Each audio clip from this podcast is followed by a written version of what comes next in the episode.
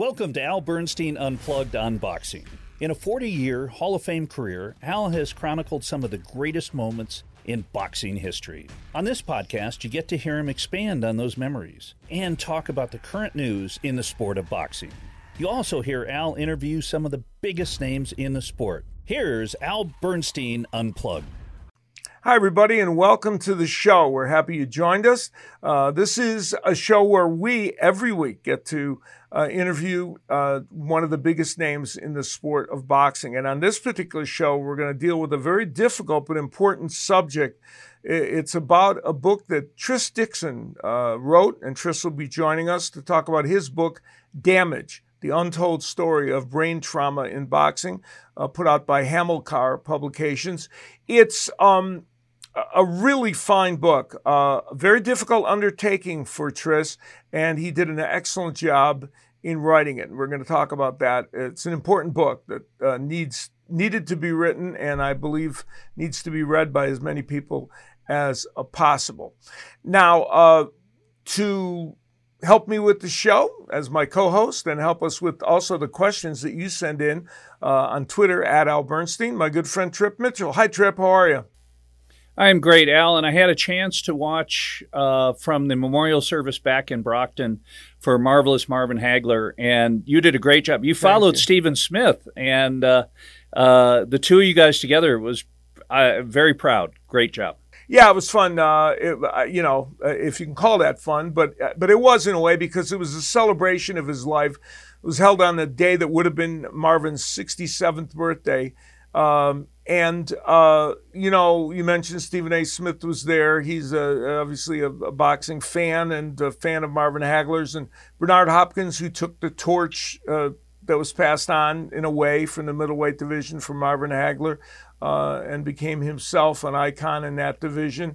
And a number of other boxing folks there, and um, uh, Tommy Hearns made a, surprise appearance. Uh, people did not expect him to, to get there, and he did, and that was wonderful. And they had a video segment in which Ray Leonard and many other uh, boxing folks gave their uh, condolences to the uh, Hagler family and talked about Marvin. And it was a wonderful event. You know, I, think it was it was something that Mae Lang, Marvin's mother, really appreciated, and it was. Um, you know, I'm glad I went to it, and I'm glad I was able to to uh, officially kind of say goodbye uh, to Marvin. Well, that was fantastic, and uh, those of your fans and fans of boxing can watch that. And uh, again, great job. Well, let's get right to the questions, and let's start with a question about uh, lightweights. One-time lightweights, that is. Rob Ovid asks, fighting as lightweights in their prime, who would win between Duran and Mayweather. Ah, interesting. Those are always, of course, the hot stove kind of questions that uh, boxing fans debate in uh, bars all across the world, and uh, uh, and when you, you take them generationally, it's uh, it's a question you can never answer for sure, but everybody has an opinion. This one's interesting because they they our questioner designated the lightweight division where uh, Duran and Mayweather fought at many different divisions, and at lightweight, you know Roberto Duran had a longer run as a lightweight, much longer than uh, than Mayweather did. He won the title in 72 for 1972 from Ken Buchanan, and kept it for I think seven years. Uh, and Mayweather, on the other hand, won his title from Jose Luis Castillo and kept it for I think two and a half years or three years uh, in the early 2000s. And uh, it's important that I mention Jose Luis Castillo because that has bearing on my on my answer here. Mayweather won the title in a hotly disputed and controversial decision against Castillo. Many people thought that Mayweather lost that fight. He would fight Castillo in a rematch, win that one by a little more, and that one I think most people think he did win, though again it was a very close fight. And that kind of guides me in my thinking uh, about what might happen if Duran and Mayweather fought. Uh, because Mayweather had so much problems dealing with, so many problems dealing with uh, Castillo, Roberto Duran fought a very similar kind of swarming style. Uh, but Roberto Duran to be honest, is certainly a was certainly a better lightweight than Jose Luis Castillo, though Castillo was terrific. And so, given that kind of information to work with, I kind of have to lean toward Roberto Duran in this fight. You know, it's never, it's almost impossible to say for sure. And this is in no way denigrating Floyd, who, uh, of course, one of the great fighters and was very good at lightweight. Um, so, but I think if, if, if I had to make a pick, it would probably be Duran. Okay, good information. And uh, our next question from Wreck It Walk. With recent news of two big bouts in the last week, which do you see actually happening, and which has the potential biggest impact on Wilder Fury or Pacquiao Spence? Oh, which one has the biggest impact on the sport? Yeah, um, yeah, yeah. Uh, you know, I I think uh, uh, they're both going to happen, and they're both going to happen in Las Vegas, uh, and they will both have a big impact on the sport. Uh, you know, Wilder Fury, an even bigger impact because it there's more future things that are probably at play because of it. You know, whoever wins has Anthony Joshua waiting in the wings. Fury was already signed to fight him uh, until he lost the arbitration, and and now has to do his third fight with uh, with Wilder, and so um, you know it's going to have a big impact on how the heavyweight division moves forward. Now, the Spence Pacquiao fight, which is very interesting, uh, I, well, it, that could too have importance, uh, certainly, because if Pacquiao pulled off an upset, that would certainly upset the apple cart in the welterweight division. Uh, Pacquiao will be the underdog in that fight. Kudos to him for taking it at age 42, for him to go uh, take on Errol Spence, one of the certainly one of the two best welterweights in the world, uh, along with Terence Crawford. Uh, though Sean Porter, who fought uh, uh, Spence to a standstill, would argue he should be in that conversation and probably should. But the fact is that I think that if Spence wins, then it's the welterweight division stays kind of where it is. So it, that might have a little less impact overall if Spence wins. But if Pacquiao wins, that would have a huge impact uh, on the sport of boxing because it would affect what is uh, arguably the premier division in boxing, the welterweight division. Um, I mentioned at the beginning that we're going to be chatting with uh, a gentleman who is a terrific writer. Tris Dixon is his name. He uh, was a former editor of Boxing News. He's been covering boxing since 1996, and he has written three previous boxing books, uh, including one on Floyd Mayweather, interestingly. Uh, but he is now uh, he, he, now has a book that's just coming out uh, that probably is the most important thing he's done as a writer in boxing. The book is called Damage, and it's the untold story of brain trauma in boxing.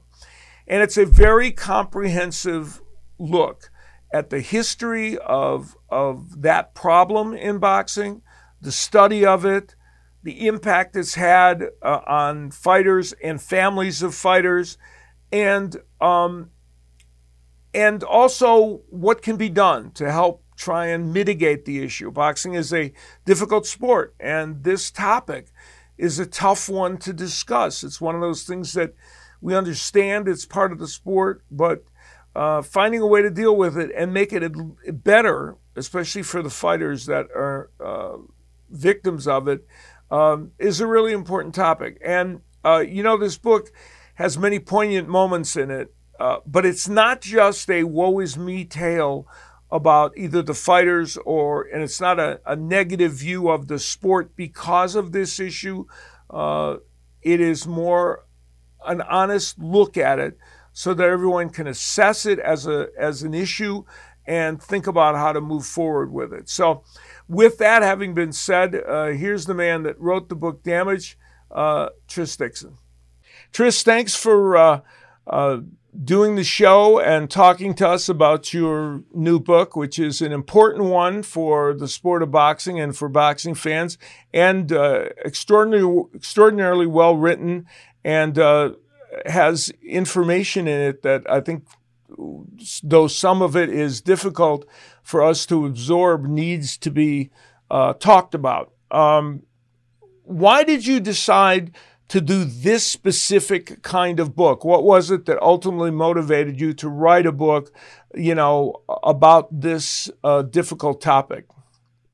Um, you know, it's partly uh, for the exact reason that you mentioned there, Al, is that I want people to be able to talk about it so that it's no longer a hard conversation to have. I want it to be a part of the conversation for boxing and for fight fans. And I want people to not just understand the risks uh, about the long term consequences of boxing, but to, but to be able to change stigmas about what happens to fighters. Obviously, I've I've been close to, to, to many fighters over the years. When I think back to Matthew Saad, Muhammad, and Aaron Pryor, these were these were good friends of mine, and it was sad to see what happened to these guys. And I want more for old and retired or ex-retired fighters than than those guys had in their lives, and I want them to have a better future, and I want them to have uh, a world of understanding where they're not mocked, taunted, or or anything for being in inverted commas here, punchy.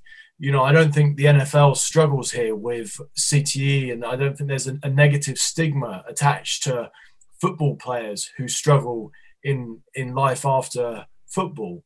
But for some reason, boxing, you know, these guys have been mocked for generations, and it's time to stop that because these are warriors who deserve so much more. They've given us everything, and they deserve a damn sight more respect than they've been given over the years. Very, that's well put. You know, I debated when we were going to do the interview whether I was going to use this statement that's in the book at the beginning of the interview or save it to the end. And I decided to use it at the beginning so that people would understand even better uh, how you view this, because this book has a lot of material in it that is, you know, doesn't speak to the best side of boxing in terms of its the impact it has on human beings how sometimes people are not are insensitive as you point out to it how sometimes the business of boxing doesn't lend itself correctly to servicing the boxers. And yet uh, I want to say this a very, very interesting statement you made toward the end of the book early in our interview so people understand your viewpoint. You had a great line eh, toward the end of the book that said, Boxing has saved more souls than it has taken. And I thought that was a, a brilliantly, you know, as you were kind of doing a summation to explain, look, uh, I'm not talking about the abolition of boxing. I'm not talking about, you know, denigrating the sport uh, as a sport. But what you wrote there is so true because, you know, from youngsters that walk in, I do a lot of work with amateur boxing in the United States, uh, and and you've seen it on your side of the pond and everywhere else. Uh, the people that boxing has helped are a legion of people. Yeah, of course. And you know, I'm a boxing guy, so I mean, I'm I'm you know I'm I'm not part of the uh, anti-boxing brigade or the ban boxing brigade. You know, that's that's not where I'm going with this at all. And if and if anyone draws that as a conclusion, they've they've gone the wrong way with it entirely. Right. I obviously want to help the sport, and and it, and one of the reasons is is for what you say there. You know, the sport does do so much for communities, for individuals hey i could i could point to my own life. My life was going down uh, a different direction when i was 18 19 20 but through boxing and having boxing and being part of a boxing club and being part of a community it kept me on the straight and narrow and it made me disciplined and it instilled it instilled things in, that are still with me today. I still train. I still have routines. I still have discipline. Um, you know i'm careful with my diet and all of that came from boxing for me, for me and then I think of my my own coach, and I'm talking at a very low level here. My my own local co- coach, a guy who was a, a, very bad dude back in the day, basically looked like he was going to be a career criminal, and then he's wound up being a, a wise old sage to boxing to, to young to young urchins for for generations. So boxing has done so much, and obviously I, th- I then think about the people I've trained and fought with, and, and and all that kind of stuff. And then obviously you look at the bigger picture and the hope that it gives so many people. And, and it, you'll know it's, it's such a well worn cliche, but it is a way out for a lot of people. The thing yeah. is, it's just about, you know, in terms of the book now, it's about arming these guys and equipping them with enough knowledge to think, hang on, when your career's done at 30, 35 or 40, however, however old you are, there is a life after boxing. You need to be prepared for it because it's going to come up and, and, and try and kick your ass. Yeah, yeah, true. Now, in the book, you uh, you do a great job of. I've never anything as comprehensive in terms of you going back and describing the various kinds of uh, uh, uh you know studies that have been done on boxers and the work that's been done on this and you you go all the way back to uh, Dr. Harrison Martland uh, and uh, also Harry L. Parker who was another person that continued his work and very early in the early 1900s they were doing work on trying to understand uh, the dangers of boxing, and they were kind of the forerunners, weren't they, of all the, the studies that we've seen done on this? Yeah, and it's it's crazy to think because this is really where it came about for me. I was reading a book called The League of Denial, which is about the NFL's concussion crisis, which came out a few years ago. And I was reading about CTE, and it wasn't linked. I wasn't reading it with a, a link to boxing in mind. I was just reading about CTE, which is chronic traumatic encephalopathy, which is what these guys struggle with in retirement. And then through the book, obviously, basically told me that CTE was actually a more modernized term of what, what Harrison Martland called punch drunk syndrome. And basically, Martland's study, he was uh, a promoter brought him in the region of 20 fighters and said, look, something's not quite right with these fighters. And they had various symptoms, you know, whether it was um, cognitive symptoms or behavioral symptoms. You know, these guys had changed over time, and some of them might have slurred speech, some of them might be walking unsteadily, some of them might have become hugely depressed. Uh, some of them might have become very impulsive and had mood swings. Anyway, he had these 20 odd guys that he brought to Harrison Martland, whoever this promoter was. And and he said to Martland, you know, what do you make of these guys? And the thing was, because there was so little medical literature or no no medical literature about it at the time, Martland actually was was very good, and he said, "Well, hang on, you're the boxing people. You tell me, you know, what's happened." And and so the, the early scientists who were talking about this actually gave a lot of credence to what they called as lay people, so boxing people, who had witnessed the the change, the decline in fighters. Uh, obviously, now times evolved, and obviously, I think you know that there's plenty of neurologists out there that have worked with ex boxers and so forth that are more clued up, but Martland was a real pioneer, and uh, and his work is still referred to regularly in this day and age, which is incredible because the paper was 1928, so we're nearly 100 years on from it, and he was yeah he was the first guy. That's pretty amazing that it still is pertinent. One of the fighters from that era who um, was concerned about himself uh, and he was a very well educated and insightful man was Gene Tunney, who of course ended up winning the heavyweight championship, former Marine. And uh, he worried, didn't he? Uh, and of course, he did retire pretty early. He worried about uh, what effects boxing might have on him. Yeah, he did. There was a line when he retired. You know, he he felt something happen to him in a sparring session, he's like, "Hmm, this is a warning. This is a red flag." And so, you know, he was one of the one of the very chosen few who went out on his terms and went out on top. Uh, and and you know, it proved to be a shrewd move. But then he he struggled down the line as well. So sometimes when you think these guys have got out, and I'm not saying cognitively, but he had his battles with drink and, and other things that you know with with hindsight what we now know in terms of you know cte and how it can lead to addictions and other issues like that then you know maybe he did because he sustained. I think it was against Harry Greb where he sustained a real beating, and obviously he stuck around a long time and boxed at, at all levels, Gene Tunney, and and through the weights. So it's um he was very aware of it though, and I think he he even wrote about it in his autobiography. Like it, that was one of the reasons why he got out when he did, thinking, you know, hang on, I think this is enough. Yeah, yeah, he was insightful enough to know.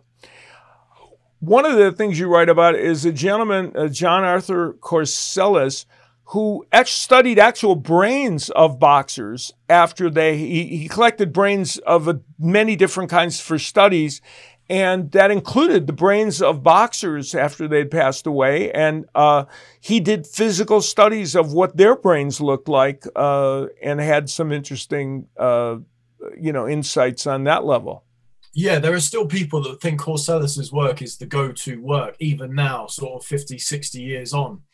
Uh, I tend to di- disagree because you know scientific studies have moved on so much more. But what he did that was so crucial was he would look at a brain and, and in his in his uh, assessment of a brain, he would then marry up with his team of researchers what behavioral changes the, the you know whoever owned the brain he would he would then try and say, well, what part of the brain is damaged and what's actually happening to the mm-hmm. say to the fighter. So you think, oh look, if that part's damaged there, then maybe that's affecting how they walk. If that bit's damaged there, then maybe that's the bit that affects the memory. And so his neuropathology was pioneering in the sense that he actually started to put the pieces together about what damage was being done and how it was affecting these guys. So that was that was it strike me that might have been a pretty important in terms of the study of this hugely important you know and like, and like, i said people still say you know they, they sort of discredit some of the more modern neuroscience and go back to Corsellis and say well no this is the this is yeah, the man interesting hmm. one of the fighters uh, of course the most famous perhaps the most famous fighter of all time muhammad ali um, is an interesting uh, part of this discussion because um, clearly, we saw his deterioration uh, after his boxing career, getting Parkinson's disease. But one of the things that that is up for debate, or at least has been debated, is whether because there was Parkinson's in uh, in the the family uh, prior to that, how much was brought on by boxing, what impact boxing specifically had, and there people have different motivations for for saying yes or no to that question. So Ali becomes, and you devote a lot of time in the book to discussing uh, Ali's situation.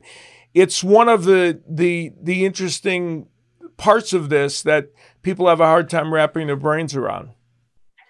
Yeah, of course. And I think, you know, there's multiple reasons for this. And I think, you know, you can go back to Martland's paper and some of the earlier studies where these scientists were saying, oh, you know, it's not going to happen to the good fighters. It's going to happen to the journeymen or to the sparring partners or to the guys that sit in whatever color they used to use before the blue corner, but you know, in the black and white days. Um, so it, it was, you know, basically you were going to be in trouble if you weren't very good. And I think this is where the stigmas come from as well, where you know if you wind up and you and you're suffering in life after boxing, people say, "Oh, you can't have been very good." And obviously, we know how vain Ali was, the terrific Ali, and how he prided himself in, obviously, for a long period of time, being the guy that you couldn't hit. Um, and, and, you know, Ali, is, you know, just going back to the research as well, obviously, Thomas Hauser, who wrote the brilliant book on, on right. Ali, he was privy to a lot of the confidential medical papers uh, while writing Ali's book with him. And you know to, it seems you know that he was very much told and given the impression that ali's damage was down to boxing.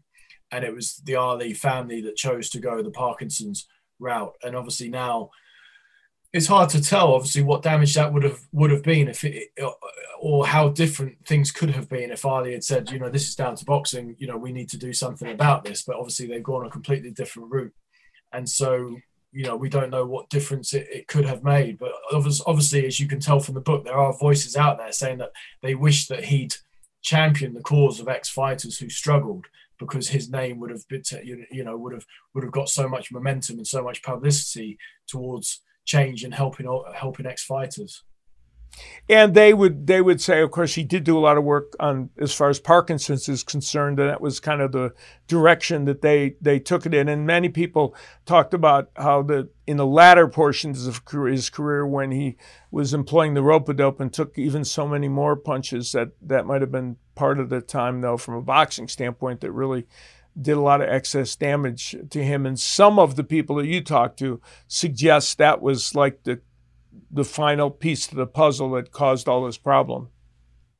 Yeah, I mean, I think we'll we'll never know definitively, will we? But I think you know when you hear about those horror sparring stories in Deer Lake, you know when he was going uh, having it all out with Larry Holmes and you know actual you know guys who were going to win the heavyweight title. I think Dokes and Weaver, or, or guys of that ilk, young hungry studs that were coming through, Tim Witherspoon and stuff. Uh, you know, and he was an old man, a guy who was who was um, dyeing his hair to make him look younger and and doing all all the tricks of the trade he could to try and cling on to his youth, which which had come and gone. Uh, but you know, I think I you know I quoted the book that that CompuBox brought out, Ali by by the numbers, and they've done the punch stats of those last fights, which people refer to. So the Ernie Shavers fight, uh, the both both fights with uh, Leon Spinks, uh, and then Larry Holmes and Trevor Berbick, and you know there's several several thousand more punches and several long, arduous training camps to add on top of the damage that he'd already acquired over 20 or 30 years of taking punches to the head. In your book, you talk about uh, with a number of people, uh, including one of my former uh, broadcasting mates, Paulie Malignaggi, and others, about the idea of sparring. You know, it, this is the conundrum with boxing, right? Boxers need to spar. Um, and it's a necessity to get better. And yet, the volume of the sparring, oftentimes, many people have suggested, is as much a cause of, of these issues that boxers have as the actual fights they were in. And Freddie Roach, the Hall of Fame trainer, who has himself suffered issues uh, post boxing, uh, even cut down some of the sparring uh, that some of his fighters have done. This is a thorny issue, though, isn't it, in terms of safety? Yeah, and uh, listen, I don't know if you guys use the word woke over in the US. I don't want to come across as a, a woke individual that's you yeah. know trying to some sort of hipster, sort of left wing hipster trying to you know oh you know wear cushions for gloves and wear motorcycle helmets and stuff. I'm not like that. You know, I I think that you know Micky Ward says you know 90% of his damages is, was done in sparring, and he would have sparred less had he known yeah. what he knows now. So, you know, using the power of experience and someone's own admission, I think that's quite a powerful statement. And you know, you can you can implement change and you can see things from a different perspective once you understand what's going on. For example, you know, you'll know Dominic Ingle in the Sheffield gym here. A vast amount of the sparring they do in that gym is body sparring. And it, I must say, you know, I've seen sparring all over the world. Some of the most savage sessions I've seen has been their their body sparring where they go all out to the to the body.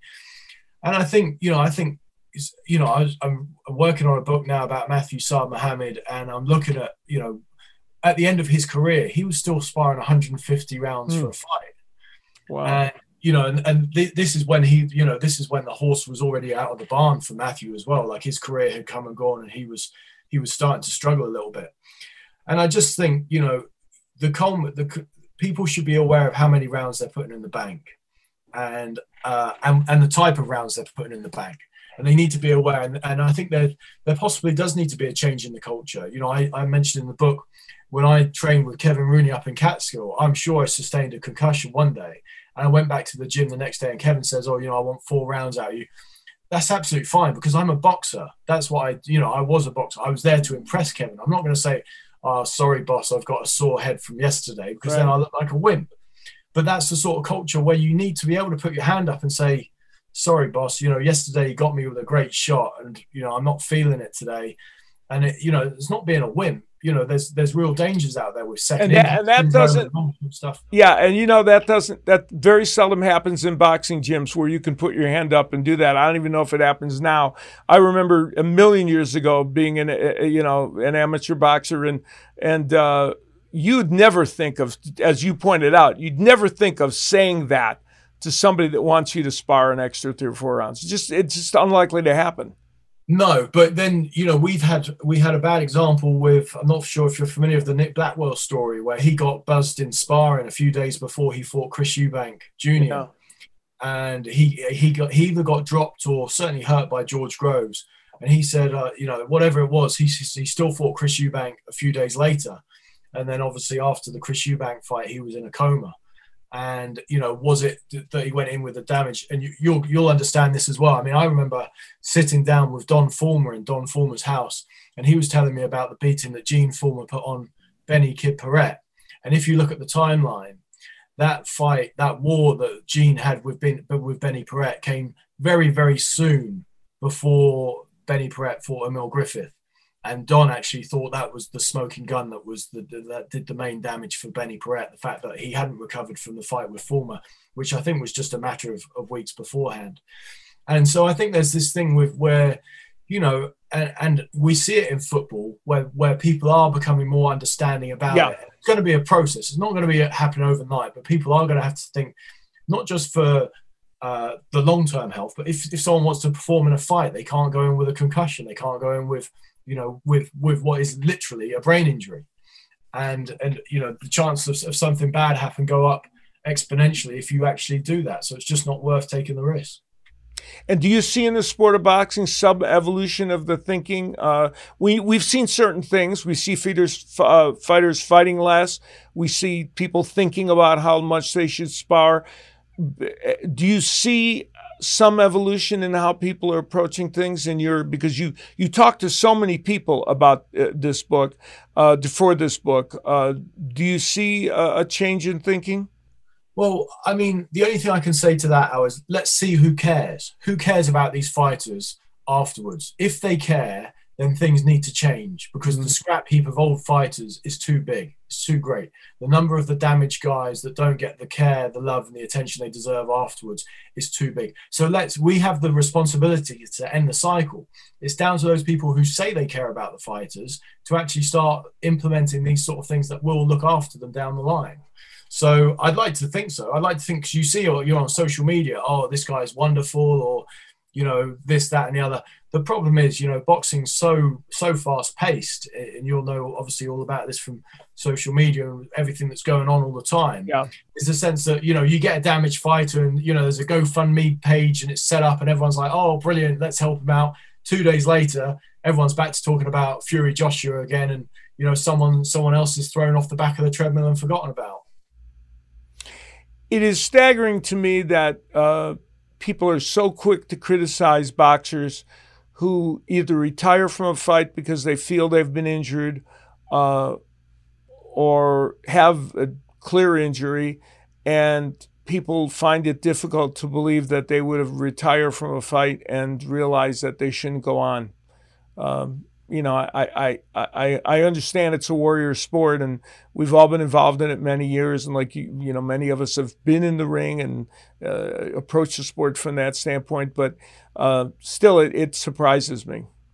Yeah, I mean, it's astonishing. And we've had it, you know, the two most notable ones that spring to mind are obviously Daniel Dubois against Joe Joyce yeah. uh, and then Billy Joe Saunders against Canelo recently, where you know, I think it wouldn't surprise me if the word quit is actually trending on Twitter on these nights. Yeah. Because everyone says these guys are quitting. And, you know, our, like obviously the book is about long term brain injuries. So not what happens on fight night, but obviously what happens on fight night can have a big impact on what happens to these guys Right. down the line. And, you know, particularly in the case, I mean, I can't say particularly in the case of, of Dubois, but in, in both cases, really, you know, the guys are basically half blind and in Dubois it was his lead eye, and he wasn't getting out out of the way of those right hands. So you know, and Joyce is obviously a, a big puncher. So what's to gain by going out on your shield? You know, why don't you just chalk it up and chalk it off and say, look, lost to the better man. I'll come back. I don't need to take another six minutes of this because I can't Right. see what's hitting me. I can't get out of the way of it. You know, it's not. You know, whether I go twelve rounds or ten rounds, I'm still lost. But obviously, Yeah. we have this stigma where people want you to go out on your shield, and it's because, you know, we're so lucky with the sport that we cover, and I love it so much. When we see these guys like Ward and Gatti and Corrales and Castillo, and you know, going back, we see the, the greats like Rocky Marciano, and these guys are warriors that fought for, you know, Marciano with his nose hanging off, and Danny Williams with his shoulder hanging out of his socket, and we've seen these guys with exceptional cover, uh, courage. That that's become the norm, and people Right, like, that's, that's exceptional. That's exceptional. That's above and beyond. Right. You don't need to give us that. You don't need to give us your life, your livelihood, or your future. You know, we're here for the sport. You know, what other sport would say? You know, it, say in football over there, if someone gets, uh, you know, a serious injury and they come off and want to be substituted. Oh, so you quit. I've I haven't heard that in football or anything else. It's it's No. strange why you know people want their boxers to be absolute alpha males you know absolute men's men and and i guess now they want they want the women to be as tough as as possible as well and it's just you know that we don't require that we, we don't require these guys to put their lives on the line we shouldn't we shouldn't make that the standard Yeah, very good point. Um, you talked to a lot of people uh, for this book. relatives of boxers who have suffered brain damage and who who you know, had difficult moments after uh, they were done with the sport. A lot of friends. Those had to be very uh, hard conversations, and the way you write about them in the book, uh, they're very poignant and heartfelt. That had to be a difficult process, even to just go through doing all those interviews. Yeah, by far the toughest part. Um, you know, I can almost, I can almost, almost triggers a bit of an emotion within me now, knowing how brave those those women are. You know, and you're referring to Frankie Pryor, Aaron's widow, and and Brenda Spinks, who's now obviously Leon's widow, and the fact that they shared so much with me, and obviously Aaron, Aaron, I knew well. Like I'd been to Aaron and Frankie's home and sat on Aaron's couch and watched. Uh, Pryor Cervantes with him, and I watched Pryor Arguello, the legendary night show with with Aaron, and so I've known them for years. And then when when Aaron uh, died, um, Frankie and I stayed in touch. So to speak, when I when I phoned Frankie and said I was doing the book, it was really a catch up. It wasn't really for the book. And then she was so good about it and so open, talking about Aaron and how he was diagnosed with dementia, but obviously it was CTE. And really, her, Rose Norton, Ken's widow, and Brenda Spinks, and Kay Hagler now as well. Like they've they formed this first wives club of, of CTE and boxing and they've been extraordinary, extraordinarily strong. And to, to spend the day or the morning with Brenda and Leon uh, a couple of years ago, it, I wanted to spend the time with Leon because I knew he was such a high profile, severe CTE sufferer. And to see how Brenda looked after him, uh, it was just awe inspiring. And I know Frankie had had the same stuff with, with Aaron, but um, to, to, to, to know the ins and outs of hospital visits and medication and you know changing the landscape of how their house looked the dynamic and sort of move making it wheelchair accessible and everything else that they did they were there for their men they were there by the end of the book they were the heroes to me more than the fighters and i say that with all due respect to the boxers but those women gave of serious chunks of their life to to make aaron and leon's lives better remarkable that uh, these both them and other people were, you know, would have those conversations with you um, uh, for this book. And uh, hats off to them and others that talk to you that know the sport uh, to help you illuminate people about this uh, problem. Yeah, I suppose that was one of the things out intermittently through this process. Uh, I remember speaking to Bobby Quarry, who's the surviving Quarry sibling, and I spoke to Dr. Robert Cantu, who's one of the leading doctors in in Boston, uh, and uh, there were numerous other people, including Frankie Pryor, and they almost said the exact same quote. They said, "You know, this is a great thing that you're doing," and that really sort of bolstered me through the, you know, through some low moments. And you know, the the book's been four years in the making, so obviously it's a roller coaster in its own right of highs and lows and things that go on in my own life and and all the rest of it during those during those periods. But for the fact that those people would say, you know, what you're doing isn't just helping the sport, but it's helping families and people like us. Uh, and for the neurosurgeons, neuroscientists to say, you know, what you're doing is good because this stuff pe- people need to be aware of it. Um, that really boosted me uh, at, at moments where I, where I needed it through the writing of the book for sure. So the book is called Damage. Uh, it is a uh, it is a wonderful uh, effort by uh, Tris to tell the story of, of what boxers have faced in terms of uh, damage that they've suffered and also uh, how they've gotten through it and how their family has and and also talks about what can be done what has been done and and some of the issues uh, that uh, the have happened to boxers. But I want to read uh, uh, a, the last paragraph of the book and and have Tris respond to it because I think it he did a great job of summing up uh, this whole issue. And he writes, "It's time to be open about it and time to talk about it. It's time boxing confronts its own worst problem, stops ignoring it, and steps up to address it at all levels." This is a sport of courage, and it will take bravery but it's happened in football, soccer, and rugby, although it should not be up to other sports to take on boxing's biggest fight.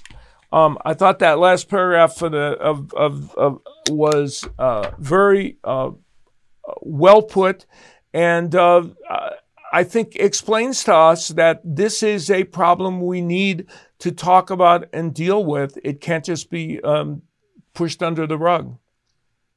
Yeah, and I mean, you know, it goes back to the the sort of closeness I felt with fighters and the respect I have them. I remember going to the International Boxing Hall of Fame, and I just say that for instance, back in 2000 or 2001 for the very first time, and I saw heroes of mine, and it wasn't the way that I remembered them from when I used to watch them on TV, and it was very sad and sobering and as a fan at the time you kind of put that to the back of your mind. You think oh i remember you know you're so you're so enamored and so in awe of these guys that you think these are still the same people that, that, that you that you that you're meeting but they're not. They've changed over the years.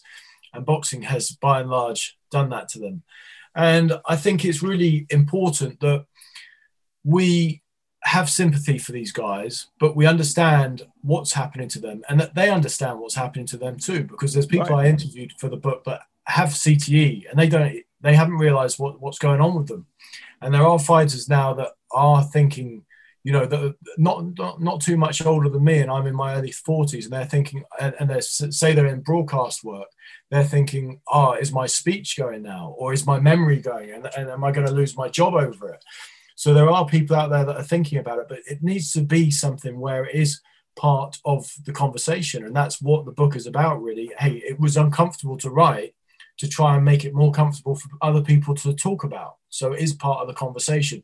It's peeling a scab of boxing so that it can heal. And obviously, there are things in the in the book where we talk about the amount of sparring, where we talk about uh, more strict licensing on fighters so they can't slip through light, loopholes like Muhammad Ali, who wound up having that horrible fight in the Bahamas, um, just for instance. And, and obviously, there's, there's the possibility or, or the plausibility of whether we can have an, an international body where at least medical data stays uh, shared uh, amongst different regulatory bodies so that if you fail a brain scan somewhere, you can't go and get licensed somewhere else because it's not in yours or the sport's best interest.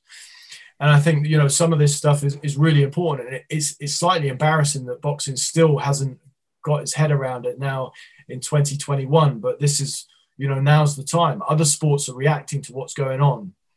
Uh, the NFL has changed its return to play policies. It's changed its uh, preseason procedures.